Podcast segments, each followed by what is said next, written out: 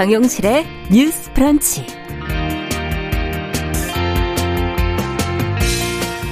안녕하십니까, 정용실입니다. 드라마나 영화를 보면은 깊은 갈등을 겪어도 끝내 화해를 하고 사랑과 효도를 통해 마주보는 부모 자식의 관계가 많이 그려지지요. 우리의 전통적인 가치관이 그대로 반영된 이야기들인데요. 그런데 모든 가족이 꼭 그래야만 하는 것인지 최근 들어 부모 자식 관계와 효도에 대한 다른 생각들이 표출이 되고 있습니다. 자, 우리 사회는 부모와 자식 간의 사랑과 효도가 아닌 다른 연결고리를 상상해 볼 수 있을까요? 자, 오늘 주간 똑똑똑에서 이 이야기 나눠보겠습니다.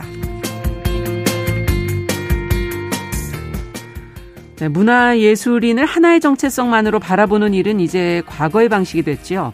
연기, 노래를 하는 사람이 뭐 글도 쓰고 또 우리 사회 현안에 대한 의견도 말하고 다양한 방식으로 자신의 마음을 표현하는 일이 많아지고 있는데요. 오늘 초대석에서는 음악으로 시작을 해서 섬세한 시각을 담은 말과 글로 팬들과 교감하는 뮤지션이자 작가인 오지은 씨 저희가 초대를 했습니다. 잠시 후 기대해 주시고요. 자, 유월 십칠일 금요일 정용실의 뉴스 브런치 문을 열어보죠.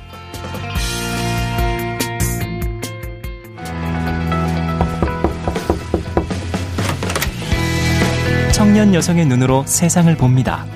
정용실의 뉴스 브런치 주간 똑똑똑. 네, 사회 현상에 대한 청년 세대 여성의 여성의 생각을 귀 기울여 들어보는 그런 시간입니다. 주간 똑똑똑 오늘도 두 분 함께해 주십니다. 아, 청소년 페미니스트 네트워크 위티의 양재 활동가 안녕하십니까? 네, 안녕하세요. 네, 그리고 오늘 개관홀로 이진성 편집장 전화 연결합니다. 안녕하세요. 안녕하세요. 네. 자, 오늘 저희가 미리 얘기 드렸던 것처럼 효도라는 얘기를 좀 해보려고 하는데요. 두 분과 함께. 부모와 자식, 어, 반드시 서로 사랑해야 하는가. 어, 이런 얘기를 좀 한번 나눠볼까 합니다. 여기에 대해서, 어, 문제점을 갖게 된 어떤 문제의식을 갖게 된 계기가 있으셨는지 두 분이. 혹시 또 최근에 무슨 어떤 콘텐츠나 이런 걸 음. 접하시면서 어, 부모 자식이라는 이 관계에 대해서 한번 생각해 보시게 됐는지 좀 여쭤보고 싶어요. 먼저 이진성 편집장께 좀 여쭤볼까요? 아, 네.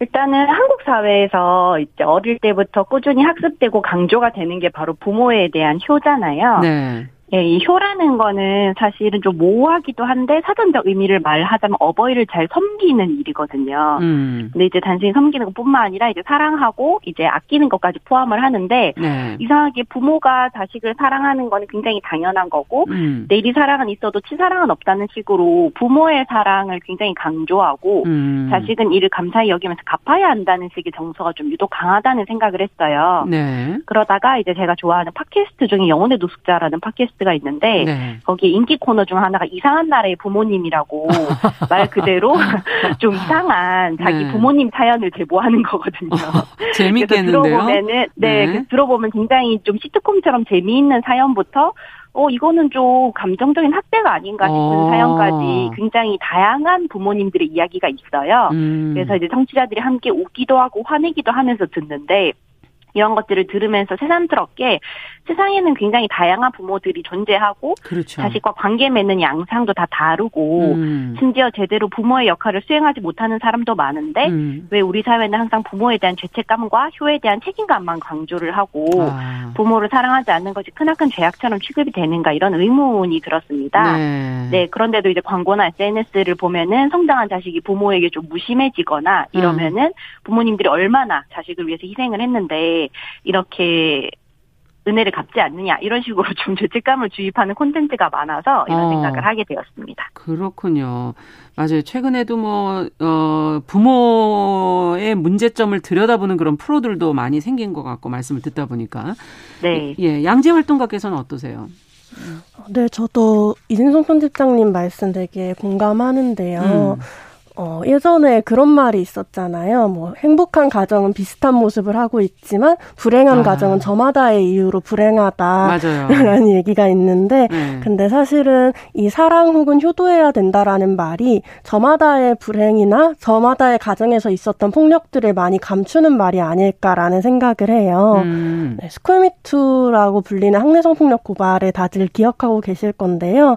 이 스쿨미투 고발은 그간 스승의 은혜에서 감사해야 된다라는 말, 이런 아. 말들 속에서 하지 못했던, 은폐되었던 성폭력에 대한 고발이기도 하거든요. 그러네요. 그래서 마찬가지로 효도 혹은 부모님에 대한 절대적인 감사를 요구하는 문화가 음. 아동 청소년에 대한 가정폭력을 가릴 수도 있지 않나.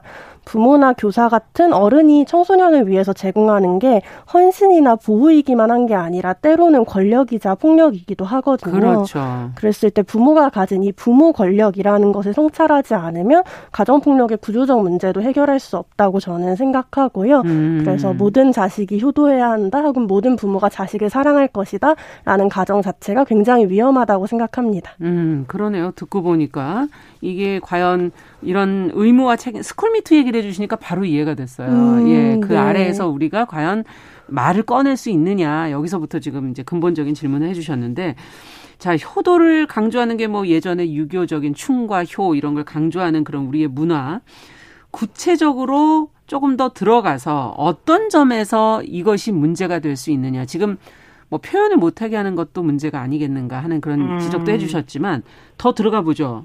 이진성 편집장께서는 어떻게 보십니까? 어, 네, 사실 제일 큰 문제라고 생각을 하는 것은 효라는 것이 굉장히 정형화되어 있고 굉장히 좀 의식이나 어떤 절차 이런 격식을 통해서 만들어져 있다, 있으면 이제 많은 사람들이 거기에 맞춰야 한다라고 압박을 하는 거라고 생각을 하거든요. 네. 예를 들면 이제 부모 자식 간에 충분히 주고받은 정서적 교감이 있다면 음. 사실 굳이 자식이 마땅히 부모한테 이렇게 해야 되고 저렇게 해야 되고 이런 걸 강조하거나 강요할 필요는 없다고 생각을 하거든요. 그렇죠. 왜냐하면은 깊은 정서적 관계를 맺은 사람에게는 자연스럽게 이제 정성을 다하기 마련이니까. 음. 그런데 이제 한국 사회의 효의 개념은 많은 경우에 죄책감과 책임감을 강조하고 희생을 하는 방향으로 구성이 되어 있어요. 음. 사실 한국의 어린이들은 어릴 때부터 이제 효자, 효부, 설화를 듣고 자라는데 그 내용이라는 것들이 네. 엄동설안에 딸기를 구해오는 것 같은 불가능한 미션이거나 음. 늙은 부모의 밥을 빼앗아 먹기 때문에 나의 어린 아이를 죽여야 한다라는 식의 음. 극단적이고 자기 희생을 요구하는 방향으로 많이 흘러가거든요. 네. 그런데 이제 아이를 낳아서 키우기로 결정한 것은 부모이고 음. 자녀는 부모를 선택한 적이 없고 낳았으면은 책임을 다하면서 키우는 것은 당연한데 음. 그 과정에서 희생을 강조하면서 결국에는 자식으로 하여금 부모에 대한 정서적인 독립을 방해하기도 하고 아. 또 이것이 어떤 부모들로 하여금 육아를 투자 혹은 회수해야 하는 가치가 있는 것 주로 인식을 하게 하고 네. 어, 아동에게는 부모가 자식을 기르는 행위를 갚아야 할 은혜로 여기게 함으로써 어떤 부채의식 같은 걸 만든다고 생각을 하거든요. 예. 이런 감정 구조들이 학대 피해가 발생할 경우에 자녀들이 부모로부터 좀 벗어나기 힘들게 하기도 하고 음. 가정 내 폭력을 그래도 부모인데 그래도 가족인데 라는 식으로 축소하거나 은폐하는 문제도 네. 있다고 봅니다. 네, 자연스럽게 깊은 정서를 교감했다면 서로 주고받는 게 자연스러울 텐데 음. 뭔가 어가 적이고 어, 죄책감을 불러일으키는 방향으로 되고 있고 그것이 가지는 여러 가지 문제점들을 좀 지적을 해 주셨어요.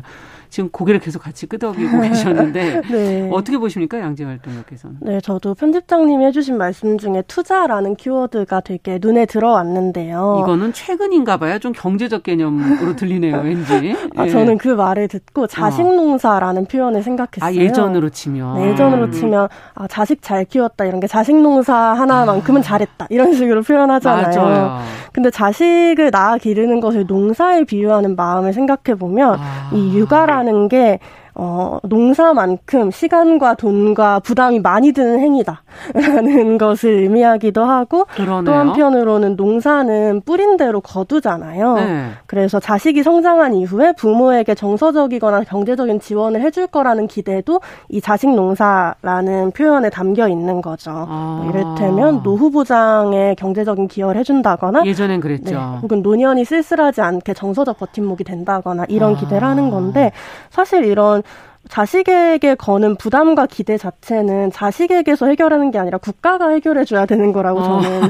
생각하거든요. 네. 네. 양육이 농사만큼 힘든 일이 아니도록 양육에 대한 그렇죠. 사회적 지원 체계를 강화하는 게 필요하고 음. 사실은 전 세계 최고 수준인 노인 빈곤을 가족 개개인이 부양하는 게 아니라 사회적으로 음. 소득보장 정책으로 해결해야 된다고 저는 생각해요. 음. 그래서 이 효도 문화 속에서 자신의 모든 것을 헌신해 기르는 부모상과 부모를 봉양하고 감사하고 책임져야 하는 자녀상이 강조되어 왔는데요.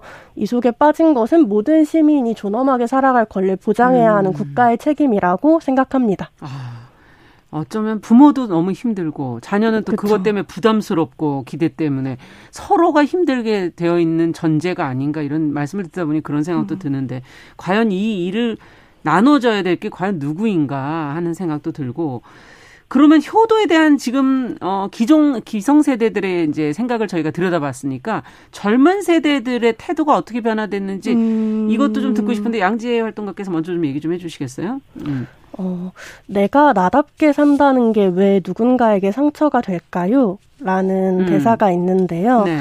웹툰 혼자를 기르는 법에서 이 대사가 나올 때 저는 너무 공감했어요. 어. 그러니까 나를 위한 삶을 선택하는 게 부모님한테 상처가 되고 자식 농사가 망했다는 일이 되고 이런 어. 게 되게 좀 저는 고민이었죠. 네. 네, 그래서 사실은 좀 부모님이 원하는 삶 혹은 가족을 위한 삶을 살기를 선택하기를 좀 저도 강요받아왔는데 음. 사실 지금의 청년 세대는 부모 세대보다 훨씬 훨씬 가난한 세대고 예전처럼 가족을 부양하거나 뭐 이런 예전의 효도의 덕목을 실현하기 어려운 세대입니다. 그렇죠.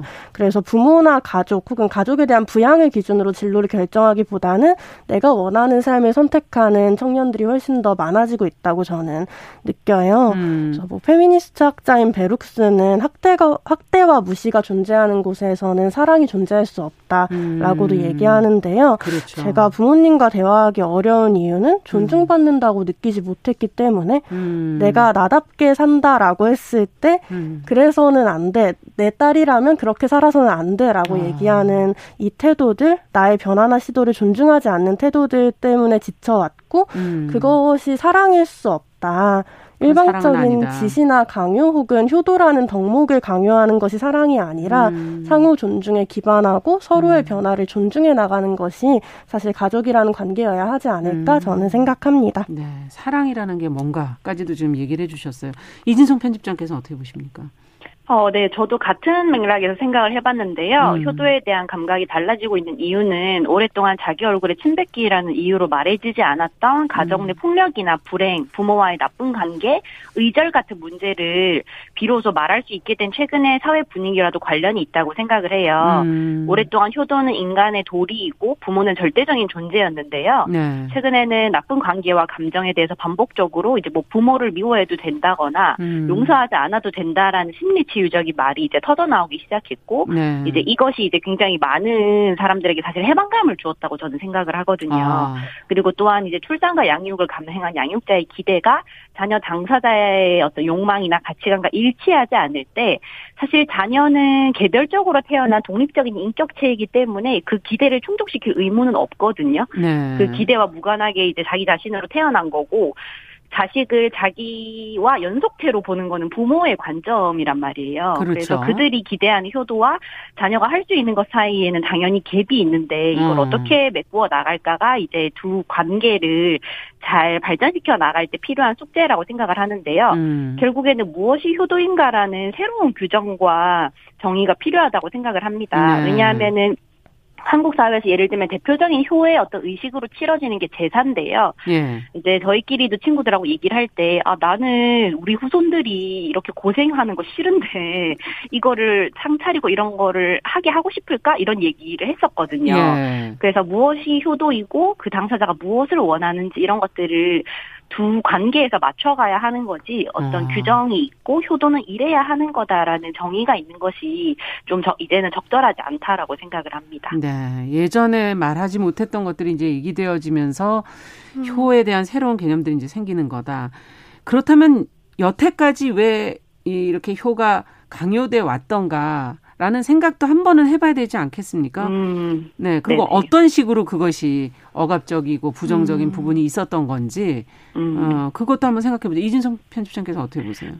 어, 네, 아무래도 이제 육아라는 게 사실은 아직 그 너무 많은 것을 가정에게, 국가가 양육에서 가정에게 많은 것을 떠넘기는 사회다 보니까 네. 아이를 키운다는 것은 사실은 양육자가 되게 많은 것을 포기해야 되거든요. 그렇죠. 그래서 아무래도 가장으로서의 노고, 엄마로서의 희생서사가 강조가 되다 보니까 네. 자식은 늘 자신을 키우기 위해서 부모가 밥벌이의 치사함을 견디고 음. 강해져야 하고 세상의 모욕을 견디고 음. 고단함을 이겨냈다라고 생각을 하게 돼요. 음. 어, 이렇게 부모의 권한과 책임이 너무 크기 때문에 발생하는 일인데, 사실 많은 여성들이 육아 때문에 경력 단절의 벽에 부딪히고 이것을 성장한 자녀들이 알게 되면 다시 엄마에 대한 죄책감을 느끼는 식의 그 효의 음. 죄책감의 구조도 있거든요. 음. 그래서 이들의 노고를 이해하고 양육 과정에서 소진되어 버린 이들의 물질이나 젊음을 보상하거나 그들이 나를 어릴 때 보살펴 주었듯이 나도 그들을 보살펴 주어야 한다는 식의 감수성이 음. 굉장히 좀 일반적이에요. 음. 근데 사실 부모와 어린 자녀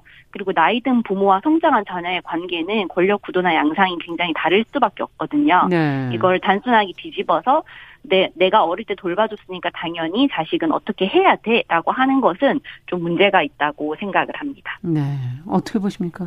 양재활동가께서. 음. 저는 제가... 음. 집에서 저를 어떻게 느껴왔는가를 고민하게 되는데요. 음. 제가 아동 청소년일 때 저는 부모님한테 늘 미안한 마음이 있었거든요. 아, 아 뭔가 나 밥만 축내는 것 같고 아. 뭔가 내가 무언가 욕망하는 게 되게 부모님께 부담이 될 것 같고 그렇죠. 이런 마음이 음. 되게 있었단 말이에요. 음. 그런데 사실 이렇게 늘 미안해야 하는 것 혹은 부모님의 음. 의사에 따라 내 운명이 어떻게 될지도 모른다는 불안함을 갖고 사는 것 음. 자체가 효도를 강요하는 문화와 되게 연결돼 있다고 생각해요. 아. 네. 사실 아동 청소년은 부모에게 의존해야지만 살아나 남을 수 있고 그건 그렇죠. 아동 청소년이 가진 사회경제적 기반이나 자원이 전혀 없기 때문인데요. 네.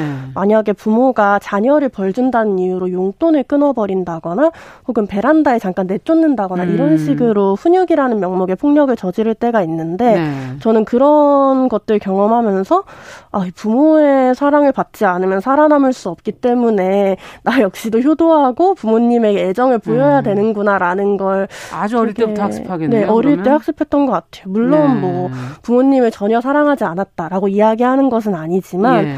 뭔가 아동 청소년이 어, 존엄 자체 위험받고 위협받고 음. 아동 청소년의 의사 자체를 묻지 않는 가정 내 논의 구조를 음. 견뎌야 되는 상황 자체는 되게 폭력적일 수밖에 없다고 생각하거든요. 음.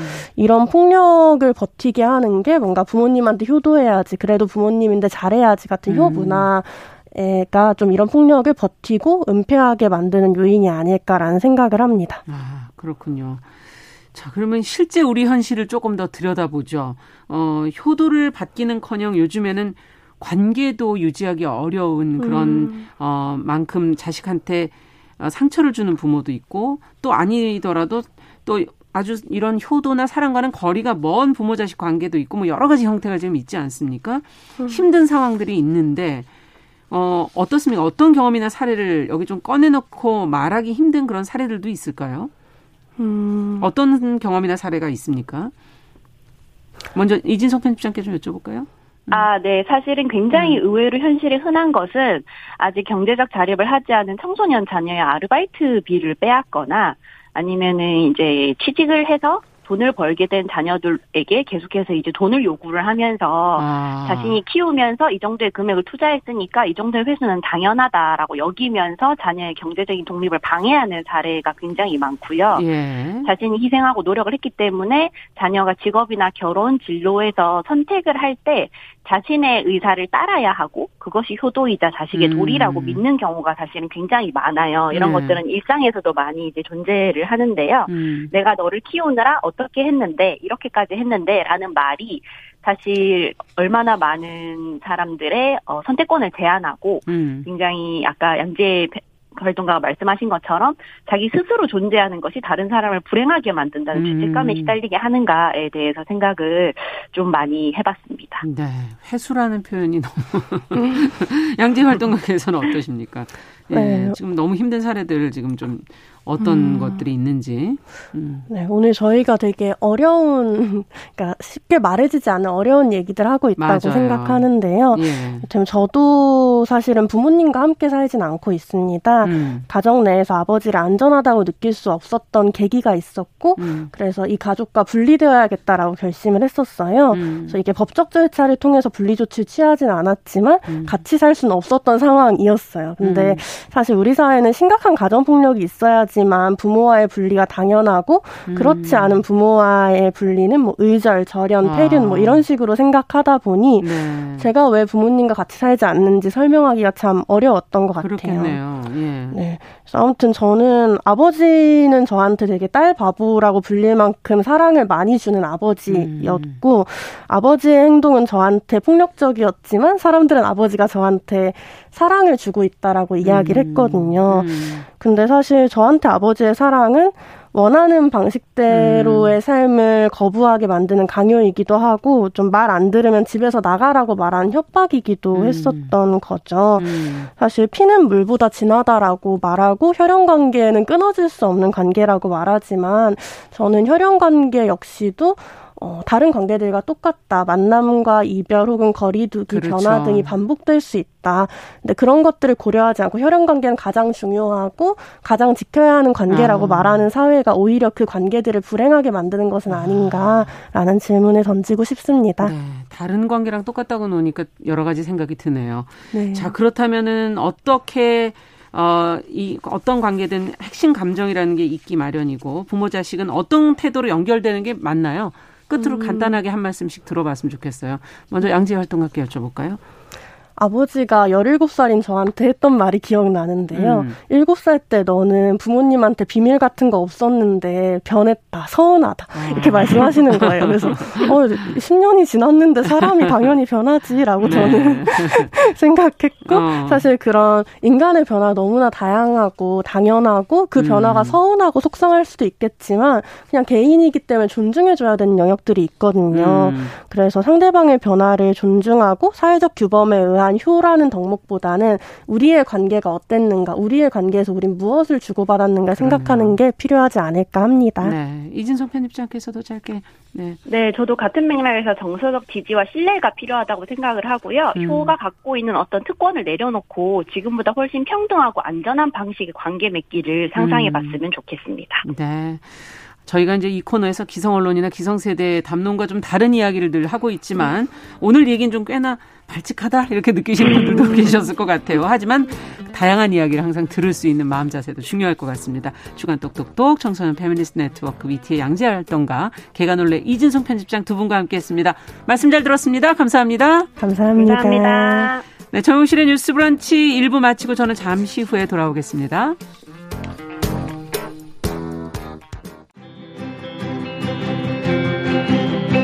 누군가는 아깝다고 생각할 우리 사회의 다양한 비용들과 푼돈들, 음. 삶의 전선에서 음. 최선을 다하고 살아가는 우리의 모습도 제 몫에 맞는 평가와 그에 합당한 시선이 좀 필요한 시점이 아닌가 하는 생각을 해충이다, 이충이다 이거는 네. 순전히 사람의 아. 그 잣대로 이야기를 하는 거예요. 음. 곤충이 우리 사람보다 몇억 년 먼저 지구에 나왔거든요. 호모 사피엔스의 선배다 이렇게 얘기를 해요. 남성의 입장에서 여성의 입장을 이해하는 사람인 거죠. 그래서 사실 이 역지사지의 태도가 한국 사회로 지금 필요한 것이 아닌가 그런 생각이 들고요. 세상을 보는 따뜻한 시선, 정용실의 뉴스브런치.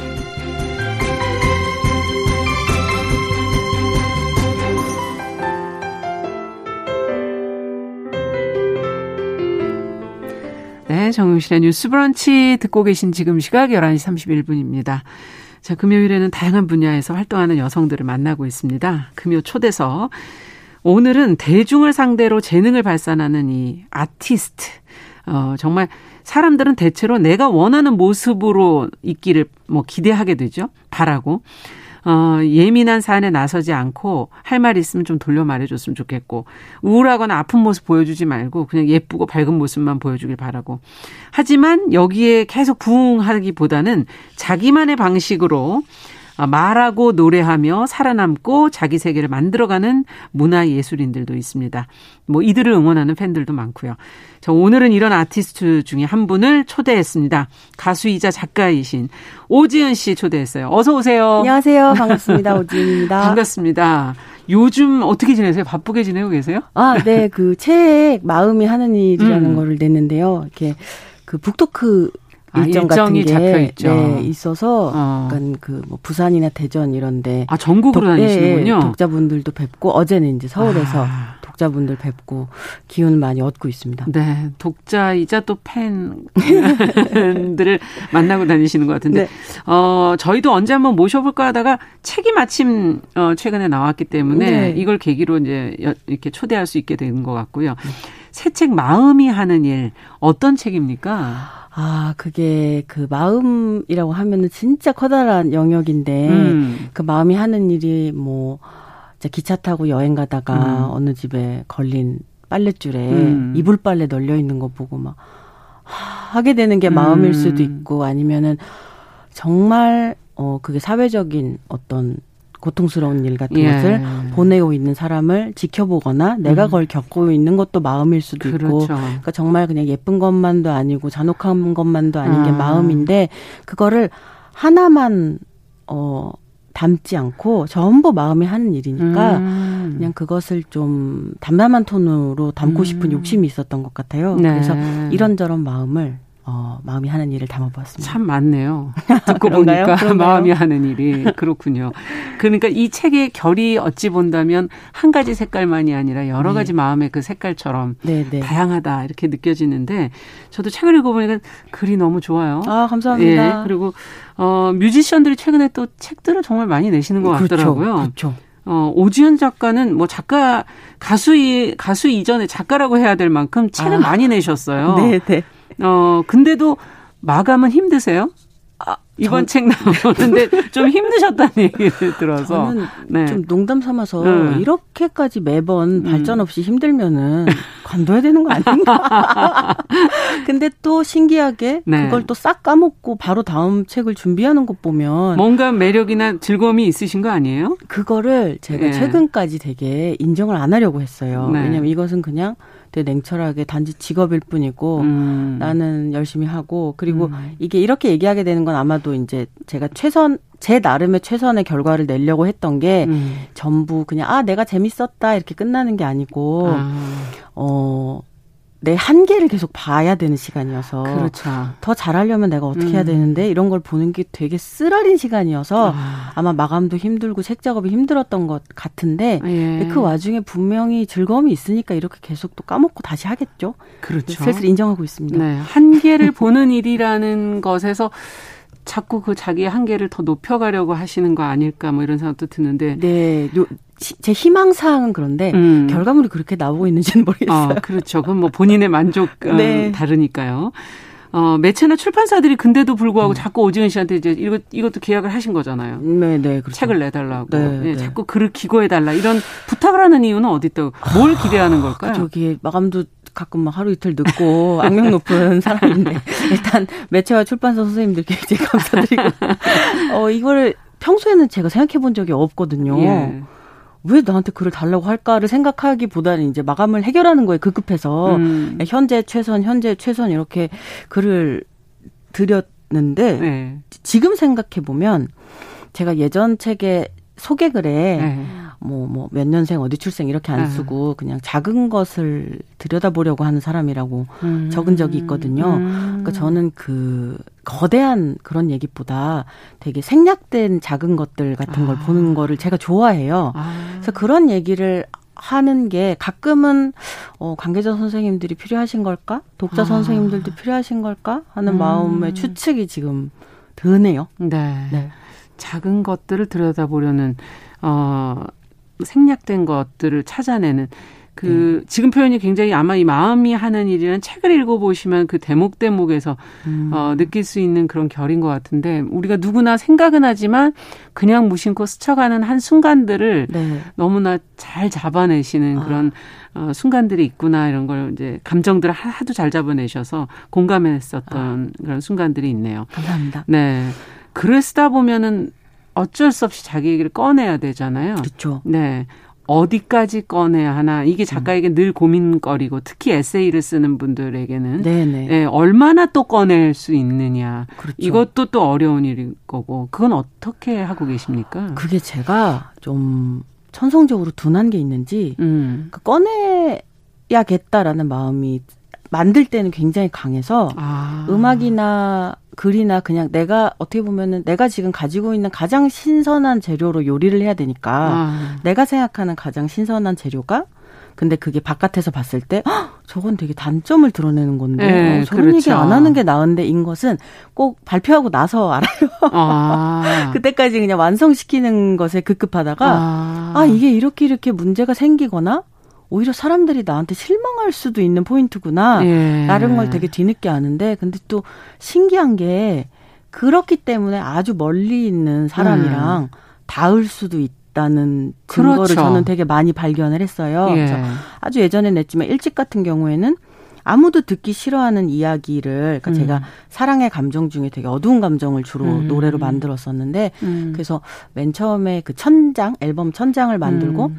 죽기 전까지 다 팔고 죽을 수 있을까라고 생각했었거든요. 아. 아무도 공감을 안 할 것 같았어요. 음. 근데 뭐 어디 대전에 사시는 분, 뭐 어디 충북에 사시는 음. 분, 아니면 해외에 계시는 분들, 제가 모르는 분들이 어떻게 이 음악을 알고 아. 구매를 하고 소비를 해주고 공감을 하는 것을 이제 십몇 년 넘게 보면서 아. 오히려 아주 내밀한 얘기가 아주 멀리 있는 사람한테 되게 깊이 닿을 수도 있는 게 아닌가라는 음. 생각이 들어서 이걸 꺼내는 거에 대해서는 이제 저는 아, 이거 하면 안 되는 얘기지 않나는 생각은 아. 안 하고 단지 남이 관련된 이야기일 때는 그것은 아. 그 당사자나 기본적으로는 하지 않고 그렇죠. 만약 해야 될 땐 당사자에게 꼭 그 쓴 페이지를 보여줘요. 아, 그렇군요. 네. 본인의 것에 꺼내는 거에 대해서는 어떤 두려움보다는 용기가 있으신 편이군요. 음, 네. 어, 네. 내밀한 게 멀리 닿을 그럴 수도 있겠네요. 네. 정말. 어, 메일링도 하시는데 네. 쓰시는 글 가운데 가장 내밀한 게 많이 담기는 건 음. 어떤 장르입니까? 아, 그 어떤 메일인가요? 그 메일을 메일링은 음. 사실은 제가 좀 가벼운 마음으로 시작을 했어요. 음. 왜냐하면 이게 계속 그 컴퓨터 앞에서 막 하루 종일 글을 또 고치고 고치고 뭐 열 번 음. 넘게 고치다 보면 아. 사람이 그 벽이랑 나밖에 없으니까 직장 동료도 없고 그렇죠. 되게 고독해지거든요. 음. 그리고 좀 어떤 길이 맞는지 모르는 아, 기분이 들더라고요. 저는 예. 막막하게. 근데 그럴 때 누군가한테 편지를 쓴다고 생각하면 그러니까 아. 누군지 모르겠지만 뭔가 나를 이해해 줄 것 같은 사람에게 편지를 쓴다라고 생각하면 가벼워지네요. 네. 마음이? 약간 창문을 잠깐 열 수 있는 것 같은 기분이 아. 들어서 그냥 제가 쓰고 싶은 되게 가벼운 뭐 오늘은 아이스티를 내렸는데 너무 맛있었고 음. 오늘은 강아지랑 도는데 계절이 바뀌는 게 음. 보여서 너무 좋았고 근데 가끔은 또 어두운 얘기를 쓰기도 하는데 네. 일단 오히려 가장 가장 하기 어렵고 내밀한 얘기는 음. 음악이나 책 같은 것에 예, 하고 메일링은 좀 제 멋대로 친구라고 생각하고 예, 조금 더 마음이 가벼워지는 네. 글쓰기군요. 맞아요. 어떻게 본다면 네. 어, 정말 글을 쓰고 음악을 한다는 건 혼자서 고독하게 해야 되는 그런 작업이기 때문에 네. 어찌 보면 또 메일링은 연결되어 있다는 걸 느끼시는 순간이기도 하고 네. 지금 뭐 댓글이 막 계속 올라오고 있는데요. 아, 멍소님께서는 항상 솔직하게 마음을 풀어주시는 게 너무 위로가 되고 힘이 된다. 아, 감사합니다.라는 얘기를 적어주셨고 어, 또 메인 어, 스톰님, 예, 만인 스톰님, 예. 어, 어두운 곳을 오래도록 바라보는 마음이 좋습니다. 아. 네, 이렇게 적어주셨고 이랑님은 책 속에 명문이 너무나 많다. 감사합니다. 책을 좋아하시는 분들이 굉장히 많은데 아이고. 음, 이십 대 대비해서 지금 이제 사십 대가 되셨고 네. 그동안에 많은 글을 뭐 이렇게 써오시면서 이 책을 읽다 보니까 그 세월도 좀 느껴지기도 하고 네, 네. 많은 고민과 직업적으로 예술가로 산다는 것에 대한 고민 네. 뭐 이런 것들이 있구나. 어, 그런 것도 좀 느껴졌어요. 네. 여성으로, 뭐 음. 뮤지션으로.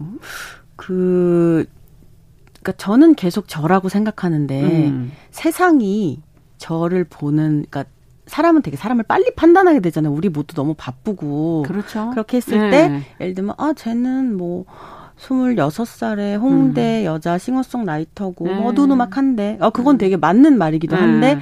이제 그렇게 한 문장으로 정리될 때 사람은 되게 뭐 편안함을 아. 느끼기도 하니까요. 보는 사람들이. 그렇죠. 뭐 그런데 이렇대 그런데 저렇대 그런데 저렇대 하면 너무 뭐가 이제 많잖아요. 예. 네. 그래서 저는 뭐 한때 그런 식으로 불리우다가. 별명이 음, 마녀. 그러게요. 뭐 홍대 마녀. 근데 네. 그렇게. 저기 생각하실 수도 있는 게 저도 그때 영상을 보면 막 음. 시꺼먼 머리를 막 손질도 안 하고 이렇게 음. 막 풍성하게 풀고 눈에 시꺼먼 칠 하고 음. 막 절규하고 있으니까 아 합리적이다 그런 생각이 들기도 네. 하는데 그 이제 삼십 대가 되고 사십 대가 되고 이제 이, 이쪽 필드에 문화예술 필드에 계속 있으면서 이제 좀 주변을 둘러보게 되는 것 같아요. 아. 나랑 음악을 같이 시작했던 사람 중에 남성인 사람은 얼마나 몇 퍼센트나 지금 남아있고 아. 여성인 경우에는 몇 퍼센트나 남아있나. 어느 쪽이 더 많이 남아있습니까? 남성이 많이 남아있습니다. 많이 떠났죠. 나, 남성들이 많이 남고, 남고 여성들은 남고, 많이 떠나고. 근데 이제 각자의 굉장히 합리적인 아, 이유가, 이유가 있는데요. 있겠죠. 예. 근데 이게 저는 그 개인의 이유라는 것도 크지만 음. 사회적인 패턴 같은 것도 분명히 존재한다고 생각하거든요. 예, 네, 그건 직장 다니는 여성들이 뭐 육아를 결국 담당하게 되는 경단녀가 되는 거죠. 네. 네, 그래서 그게 문화예술계에도 비슷하게 음. 적용이 되어서 그리고 또 어, 굉장히 쉽게. 음. 음, 아줌마라고 하는 말은 그렇죠. 네, 저는 사전 국어 사전상 아마 분류가 아줌마일 텐데. 네. 뭐 저도 마찬가지. 네. 저는 할머니인가? 근데 이게 여기서 네. 재밌는 부분이 네.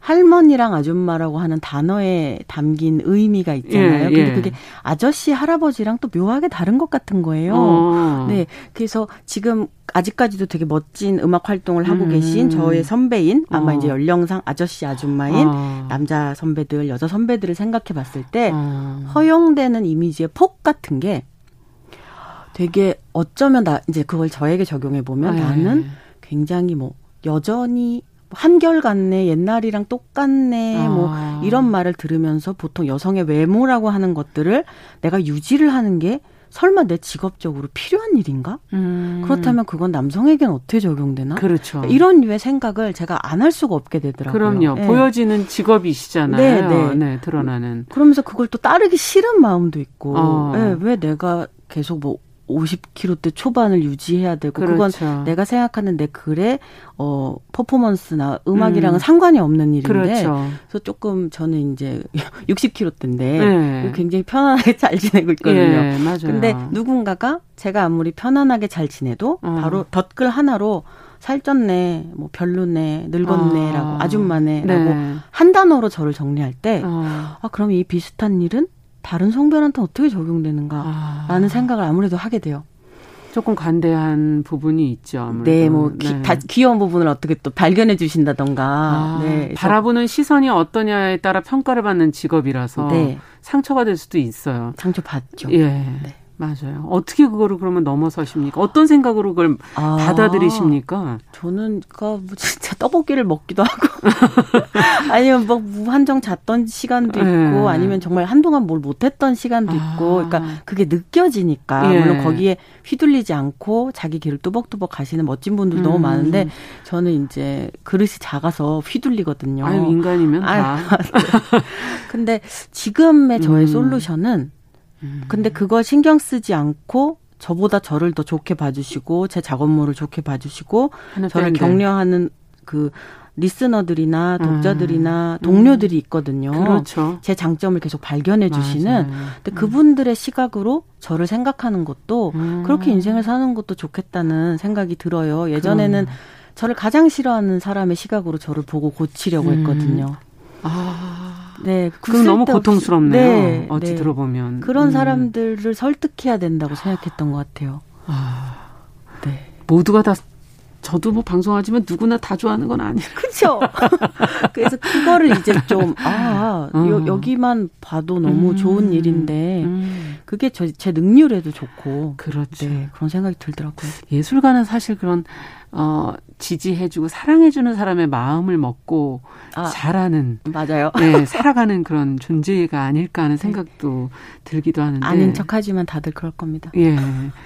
그러면 어, 이런 이 나이의 변화에 따른 음악은 또 음악의 세계는 어떻게 변했을까? 또 아. 저는 사실은 나이에 따라서도 궁금하거든요. 네. 네. 작업하는 방식도 바뀌실 수도 있는 거고. 그렇죠. 음, 과거 어떤 점이 좀 변화하셨어요? 예전에는 감정이 약간 그 아주 작은 양은 냄비에서 물이 음. 계속 끓어 넘쳐가지고 거기를 아. 주워 담는 시간이었던 것 같아요. 그래서 음. 내가 정확하게 뭘 하는지도 모르겠지만 너무 내 마음속에 지금 뭐가 끓어 넘쳐서 게... 네.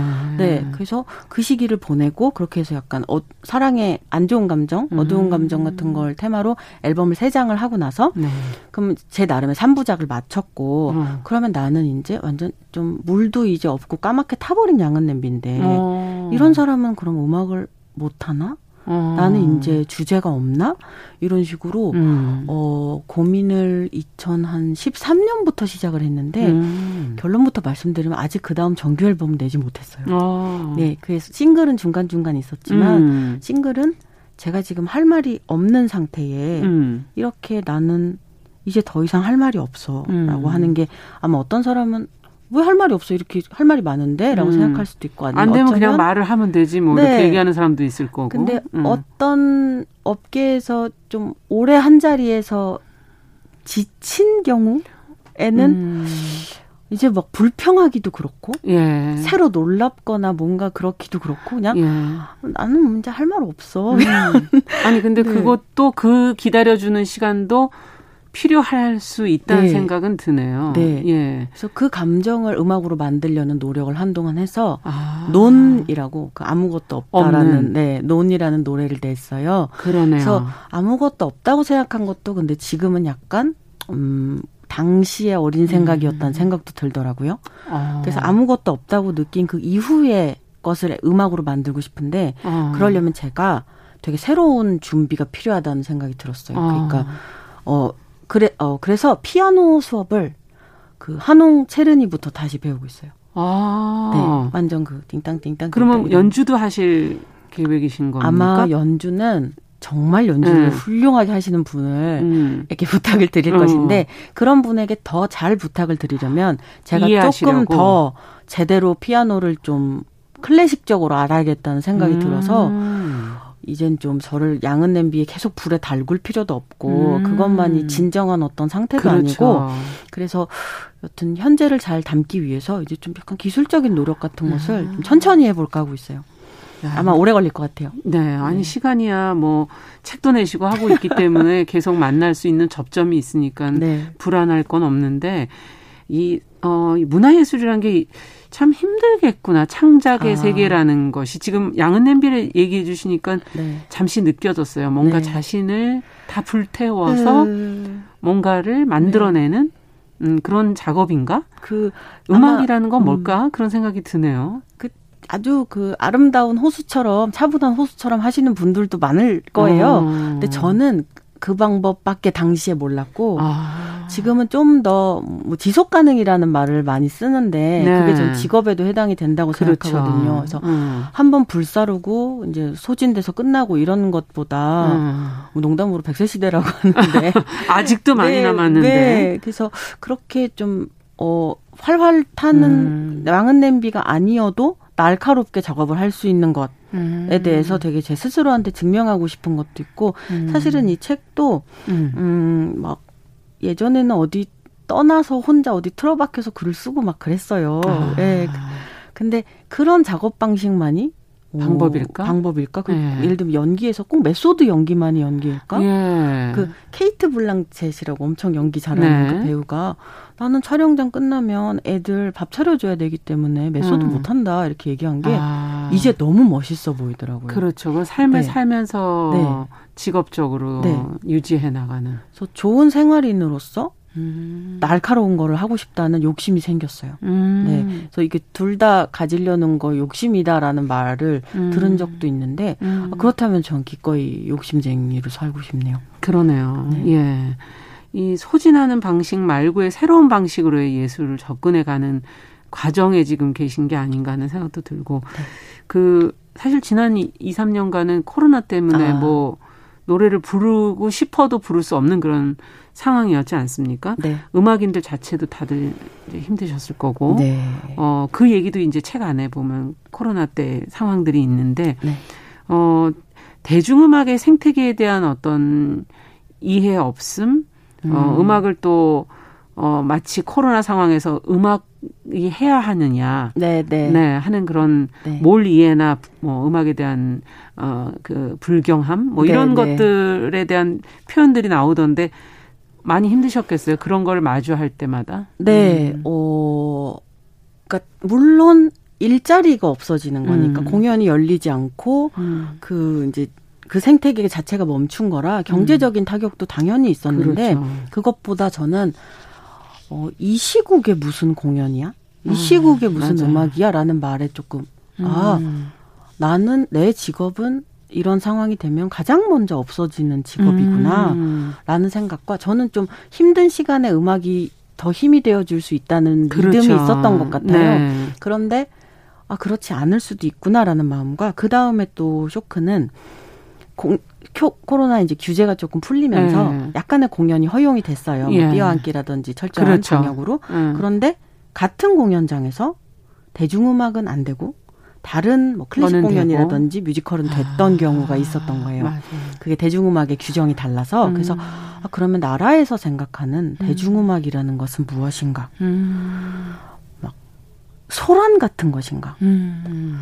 하면서 되게 마음이 복잡해졌고 음. 그리고 이제 그, 어, 산업적으로는 음. 어떤 공연장이 만약 이 년 동안 영업을 못했다면 네. 그 공연장의 월세를 계속 부담해야 되는 것도 문 있고. 문 닫을 수밖에 없는 거네요. 네. 그렇게 해서 어떤 공간이 문을 닫는다면 되게 큰 인프라 하나가 없어지는 거거든요. 아. 그게 공간 하나, 지하실 하나 만들고 앰프랑 스피커 몇 개 넣는다고 공연장이 되는 그렇죠. 게 아니고 제가 아는 어떤 일본의 공연장은 스피커 위치를 일 밀리미터씩 일 년 동안 조정했다고 했어요. 아. 최적의 반사 소리를, 소리를 만들기 위해서. 아. 그러니까 그런 우리가 모르는 노력이 갑자기 없어지는 거죠. 음. 그럼 누군가가 새로 새로운 공간에서 또 앰프를 놓고 공연장을 시작할 때는 영부터 시작해야 되는 거잖아요. 그렇죠. 그리고 그때 노하우를 가진 분이 음. 업계를 떠날 수도 있고. 음. 그래서 저는 생태계가 이어진다는 게 되게 중요하다는 생각을 하는데 음. 뭐 코로나로 있었던 이 년간은 되게 가혹한 시간이었죠. 시간이었겠네요.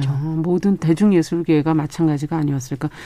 어, 책을 읽다 보니까는 좀 인상적이었던 게 그 예전에 좋아하셨던 이제 메탈리카 팀. 네네네.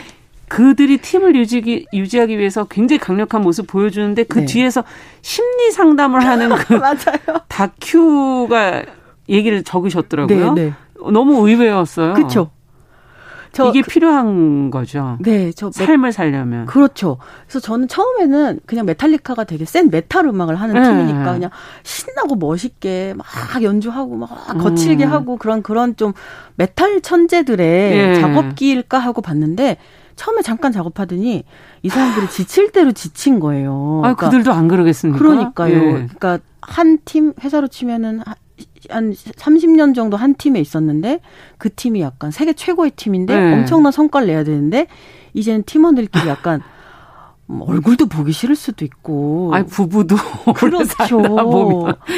네. 네. 근데 이게 너무 큰 산업이니까 아, 때려칠 수도, 수도 없고. 없고 그리고 사람들이 기대하는 거는 음. 거의 메탈의 신 같은 것이니까 계속 뭔가를 네. 생산해야 돼. 전설이라는 걸 계속 만들어야 네. 돼. 근데 그들은 인간이고 그래서 그들이 택한 게 동그란 아. 테이블 앉아서. 앉아서 이제 한 달에 삼천만 원 하시는 심리 상담자를 앉혀놓고 어. 그러니까 서로 이제 멱살을 잡지 않으려고 노력하면서 아. 차분하게 자기의 의견을 얘기하는 내용이어서 저는 되게 위로받았거든요. 이렇게 큰 팀도 그러니 네, 네. 한 개인은 당연히 네. 힘들 수. 무대 위와 무대 아래의 삶이 네. 이렇게 다를 수 있다는 네. 거를. 예. 그래서 무대에서 정말 거칠고 멋있는 모습을 보여주려면 음. 그들이 오래 그것도 몇십 년을 하려면 네. 정신 상태가 건강해야 되잖아요. 아, 어려워라. 예, 그런 부분을 드러낸 게 저는 되게 좋았어요. 왜냐면 락계는 막 오늘 하루만 살아 막 이런 류의 불나방 같은 분위기가 있었거든요. 아, 맞아요. 근데 직업인으로서 가장 음. 내 인생의 멋진 거를 내가 이 상태로 한다라고 음. 하는 거를 되게 보여줘서 저는 너무 다 겨우 좋았어요. 네. 아, 이거 시간이 너무 짧게 가는데요. 이거 뭐 음악도 네. 하나 저희가 준비해놓고 있는데 오진 씨의 넌. 아, 이것도 듣지는 못하겠네. 지금 좀 깔아주시죠. 그러면 저희 끝으로 들으면서 네.